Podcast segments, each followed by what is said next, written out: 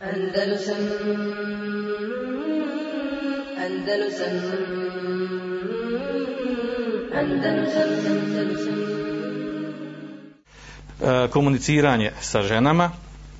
Ovdje je znači došlo pitanje vezano za komuniciranje sa ženama, kaže e, vožnja samo žena bez muškaraca njihovih, misli se više žena, znači sve, e, sve u autu žene, e, propis toga pričanja sa ženama od nekih što, e, što vozimo, E, čovjek sa ženom, ona razgovara sa nama, dogovara, desi se znači da, da je muž e, slabo govori engleski ili tako dalje, ili, ili arapski govori amiju, znači ona njihov dijalekat, e, koji je vezan za određeno mjesto, a žene boju, bolje znaju, pa onda je, prevode jedni drugima, pa kao propis toga, e, kaže, ili e, vrlo često imamo, imamo goste koji, a to se pitan, za koji slušaju muziku, puše puši e, ili čak gore piju i prisiljeni smo da i vozimo. Agencija ponekad insistira da, da se to ignoriše, slično šta danas e, e, ima, kaže, žena, ovdje je vezan za žene, znači ima i kćerke koje znaju često biti, jel, i kao izgleda kao da se nabacuju vozačima i tome slično. E, osamljivanje, kaže, da li je dozvoljeno osamljivanje sa ženom tokom vožnje, bilo u auto ili negdje drugo. E, I tako bilo još pitanje, sve što je vezano za komuniciranje, komuniciranje sa, sa ženama.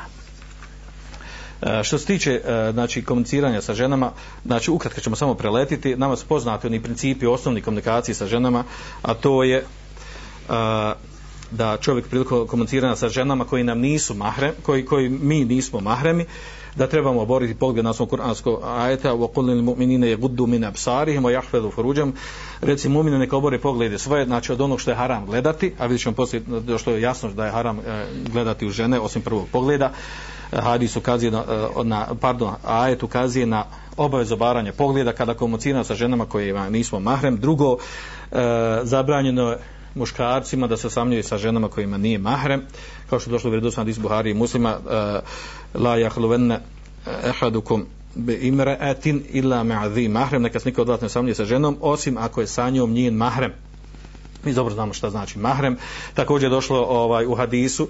Treća stvar znači vezamo te, te neke relacije eh, komuniciranja sa ženama da je dozvoljen prvi nehotični nenamjerni pogled u ženu strankinju. Kao što je došlo u hadisu koji bilježi muslima svom sahihu eh, kada je upitan poslanik sallallahu Džerira eh, o iznenadnom pogledu nenamjernom pogledu pa on rekao isrif besarek okreni svoj pogled znači.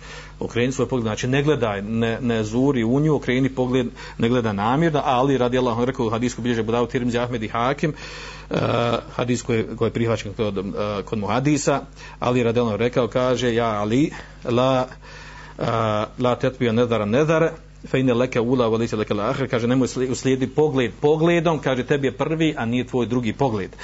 Uh, također, uh, došla je zabrana u hadisku eh, kojeg bilježi eh, Buhari u svom sahihu, došla je zabrana da žena opisuje, da tvoja vlastita supruga ili sestra ili majka opisuje neku drugu ženu koju ti nisi mahrem. Došla je zabrana, kaže, neka žena ne opisuje neku drugu ženu, la jesi eh, mar'etul mar'ete, li zeuđiha, kaže, ke enneha jeraha, ke ennehu jeraha, kao da je on gleda neka žena ne opisuje neku drugu ženu svome mužu kao da on u nju gleda. Ako je to zabranjeno jel, i došla zabrana, znači šta onda je da čovjek dođe da gleda u nju, da se zagleda, naslađuje svoj pogled u nju i tako dalje.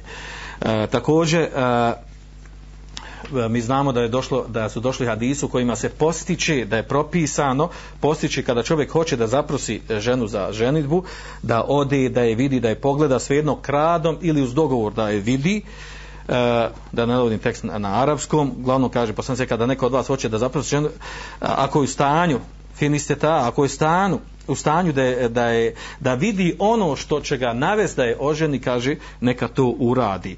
Ako je znači, to došlo tako po pitanju kada hoće da je oženi, znači ona druga situacija kad neće da je ženi, kada je već oženjen i, i ona, ona mu nije mahrem, znači treba da je ne gleda.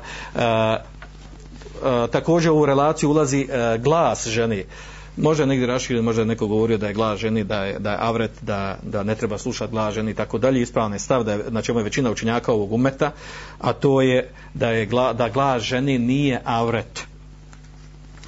dokaz za to je uh, kuranski ajet wa idha sa'altumuhunna mata'an fas'aluhunna min wara'i hijab. Ako od njih tražite nešto tražite to iza zastora pa kaže ovo ukazuje kada tražiš od nje nešto kako ćeš tražiti drugačije nego da glasom kažeš i da ona tebi glasom jel, odgovori što ukazuje da dozvolu razgovaranja sa ženom iza zastora znači kada je došao ajet hijjaba. također poslanik sallallahu alejhi ve sellem je razgovarao sa mnogim ženama mnoštvo hadisa niti je, uh, niti je naredio jel, njima da ne pričaju niti je rekao oni koji su bili sa njim u njegovom prisutu da oni odu, da napusti, da ne sluša i začepe uši i tome slično.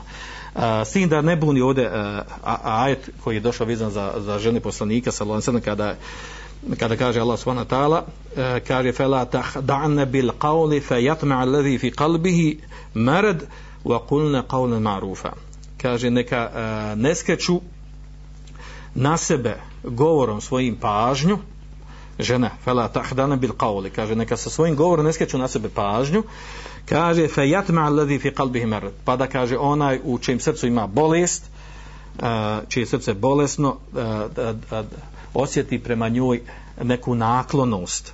Kaže وَقُلْنَ قَوْلًا مَعْرُوفًا i neka govore neusiljeno znači prirodnim normalnim glasom nezavodljivim glasom. Da ne govore zavodljivim znači zabranjeno ovde u ajetu da žena govori zavodljivim glasom kako bi zavela muškarca a svojim prirodnim glasom nema smetnje da govori. Tako znači da nema smetnje razgovarati sa ženama uh, u ovom slučaju govorimo ovdje od, od, od, od žene koje dođu kao turisti da nema smetnje sa njima razgovarati. E, što se tiče vožnji uh, eh, odmah znači rezime ovdje znači ovdje ima mnoštvo fetvi sam sabrao u kojima je došlo učenjaci izdali fetve. E, uh, rezime ti fetvi u, e, u tome da ne navodim koji učenjaci poznat savremeni učenjaci kaže da e, vozaču nije dozvoljeno da se vozi sa jednom ženom, znači on sam i ta jedna žena da, da se vozi.